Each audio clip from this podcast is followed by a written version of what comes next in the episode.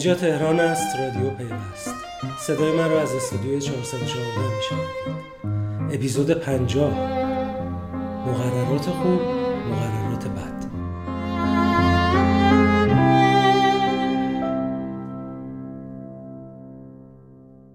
سلام. من میسم قاسمی و نسیم سلطان بیگی اپیزود پنجاهم رادیو پیوست را با دو خبر خوب و دو خبر عجیب برای شما روایت می‌کنیم.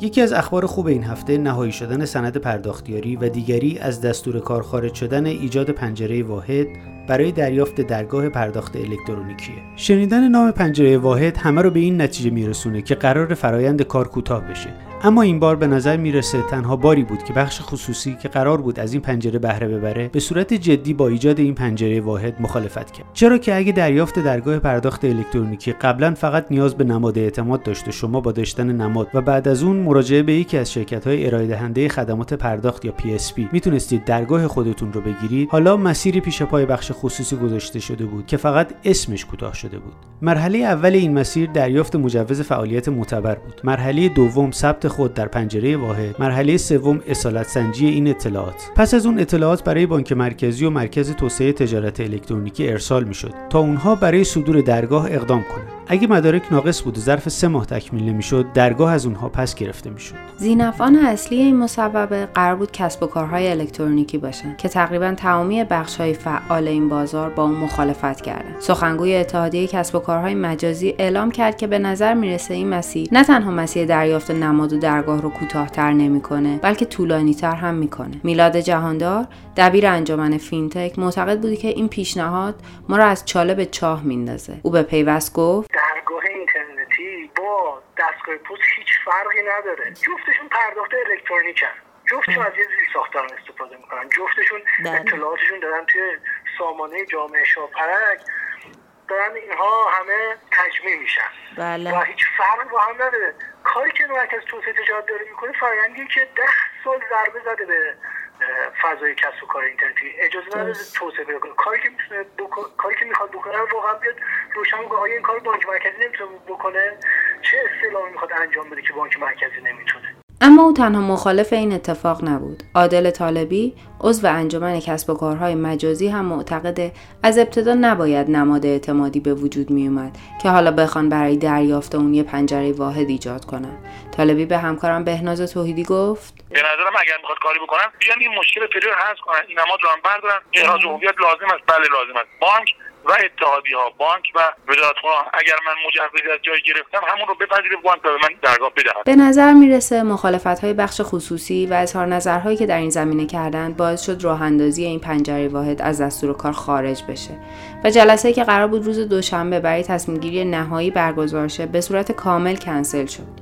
جعفر محمدی عضو سازمان نظام سنفی رایانه‌ای. در این خصوص به پیوست گفت با توجه به هایی که از تشکل ها گرفتن که چون هم توی رسانه موضوعات مختلفی مطرح شد هم سازمان هم به صورت رسمی اعتراض خودش رو به پیشرفت های اعلام شده توی جلسات که ما فقط در صورتی که به قول مرحوم پیشرفت ها باشه این مصوبه رو میگیم که قابل پذیرشه در غیر این صورت. به خود این پیشرفت ها ایراد اساسی داریم. از دید ما پذیرفته نیست که ایجاد یک کسب کار در فضای مجازی حتما مجوز بخواد و از دید ما پذیرفته نیست که مرکز توسعه تجارت الکترونیکی یا یک نهاد حاکمیتی غیر از بانک مرکزی حتما در این مسیر باشه.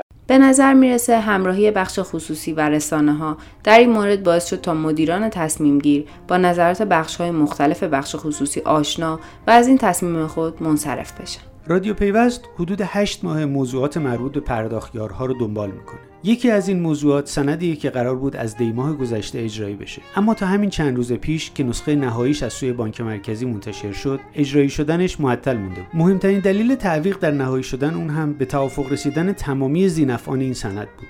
از بخش های نظارتی و امنیتی گرفته تا بانک مرکزی و فینتک ها. میشه گفت این اولین باریه که سندی به تصویب می‌رسه و تقریبا هم زینفعان از اون راضیان هم دستگاه های نظارتی. یکی از مشخصات اصلی این سند اینه که هیچ جای اون اشاره به دریافت مجوز نشده و این یعنی پرداختیارها نیازی به دریافت مجوز ندارن بلکه هر شخص حقوقی که در چارچوب این سند فعالیت کنه پرداختیار شناخته میشه. محمد گرکانی نژاد مشاور بانکداری الکترونیکی و کسی که تقریبا از ابتدای تدوین و نهایی شدن این سند در جلسات مختلف حضور داشته در این رابطه به همکارم مهرک محمودی گفت این سند در منحصر به فرد بود و برای اولین بار بود تدوین می‌شد. سندی که بیشتر از اینکه بخواد مجوز بده و یک گلوگاه درست کنه دنبال ایجاد ضوابط و یک راهکار جدیدی در اصولا سطح مقرراتی و ضوابط کشور و به طور اخص در بانک مرکزی بود. البته این سیاست که از سمت مجوز دهی می‌خوایم بریم به سمت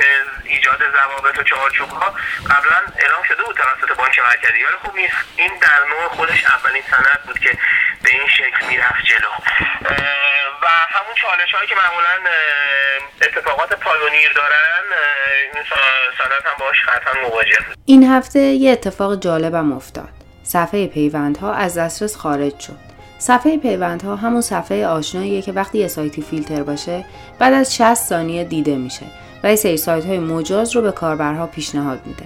این صفحه به پیشنهاد کمیته فیلترینگ ایجاد شد و گویا هاستیران اون رو میزبانی می‌کرد. اما روز یک شنبه این هفته این صفحه از دسترس خارج شد. چند ساعت بعد هاستیران اطلاعیه در این زمینه منتشر و اعلام کرد مرکز توسعه فناوری اطلاعات و رسانه های دیجیتال وزارت ارشاد که مالک صفحه پیوند هاست 6 سال پول هاستش رو نداده که در مجموع 300 میلیون تومن میشه. وقتی پیگیری می‌کنن هم کسی حاضر به پاسخگویی نیست. فرشاد اسماعیلیان نایب رئیس هیئت مدیره هاستیران همون روز در این رابطه به همکارم سونیتا سراپور گفت به صورت شفاهی گفتن که هزینه بابت این سایت پرداخت نمی‌کنن. این سیاست کارشون نیستش که دیگه به این صورت بابت وبسایت هزینه پرداخت کنن منتها این وبسایت هزینه پرداخت کنن منتها به صورت کسبی تا الان این موضوع رو به ما اعلام نکردن و ما رو بدون بقول معروف هیچ چیزی همینجوری بلا تکلیف گذاشتن. و آخرین پیگیری های ما هم الان بعد نامه به خود وزیران فرستادیم ارجاع شده به یک کارشناس جز کارشناس هم نامه ما رو گشت تو کشوش. نامه رو هیچ توجهی بهش نداد پیگیری های پیوست نشون داد وزارت ارشاد از ابتدای دولت یازدهم مالکیت این صفحه را رها و به کمیته تعیین مصادیق محتوای مجرمانه واگذار کرده. چند ساعت بعد از انتشار این اخبار و اطلاعیه ها اسماعیلیان در توییترش نوشت از دفتر کارگروه تماس گرفتم با دوستان وزارت ارشاد و پیغام دادم به فلانی بگید امروز تا آخر وقت اگه باز نکنه با حکم جلب میایم هاستیران فردای اون روز صفحه پیوندها دوباره در دسترس قرار گرفت. اما مشخص شد میزبانیش به تبیان واگذار شده. حالا باید دید هاستیران به 300 میلیونش می‌رسه یا نه. اما اگه فکر کردید این موضوع تنها غافلگیری این هفته بود یه خورده عجله کردید. روز سهشنبه خبر رسید که سهامدار عمده شرکت مخابرات ایران یعنی کنسرسیوم توسعه اعتماد مبین به دنبال مدیرعاملی مهرداد بذرپاش در همراه اوله. این در حالیه که حمید فرهنگ فقط هفت ماه پیش مدیرعامل این شرکت شده بود. پیگیری های پیوست نشون میده گرچه وزارت ارتباطات با این تغییر موافق نیست اما سهامداران تصمیمشون رو گرفتن و احتمالا در همین روزها مهرداد بذرپاش دوباره به صحنه مدیریتی کشور برمیگرده. گرچه از روز سهشنبه خبرگزاری ایسنا از مدیرعاملی بذرپاش خبر داد. اما کانال های رسمی تنها اعلام کردند که بذرپاش به جای علی بقایی نایب رئیس هیئت مدیره همراه اول شده و هنوز از مدیرعاملی خبری نیست. اما اگه این اتفاق بیفته باید منتظر اختلافات گسترده وزارتخونه با همراه اول باشیم. یه چیزی شبیه اتفاقی که در دوران وزارت واعظی با شرکت مخابرات ایران رخ داد. باید منتظر موند و دید سرانجام اپراتور مسلط بازار تلفن همراه ایران چی میشه. این وسط احتمالا برنده ایرانسله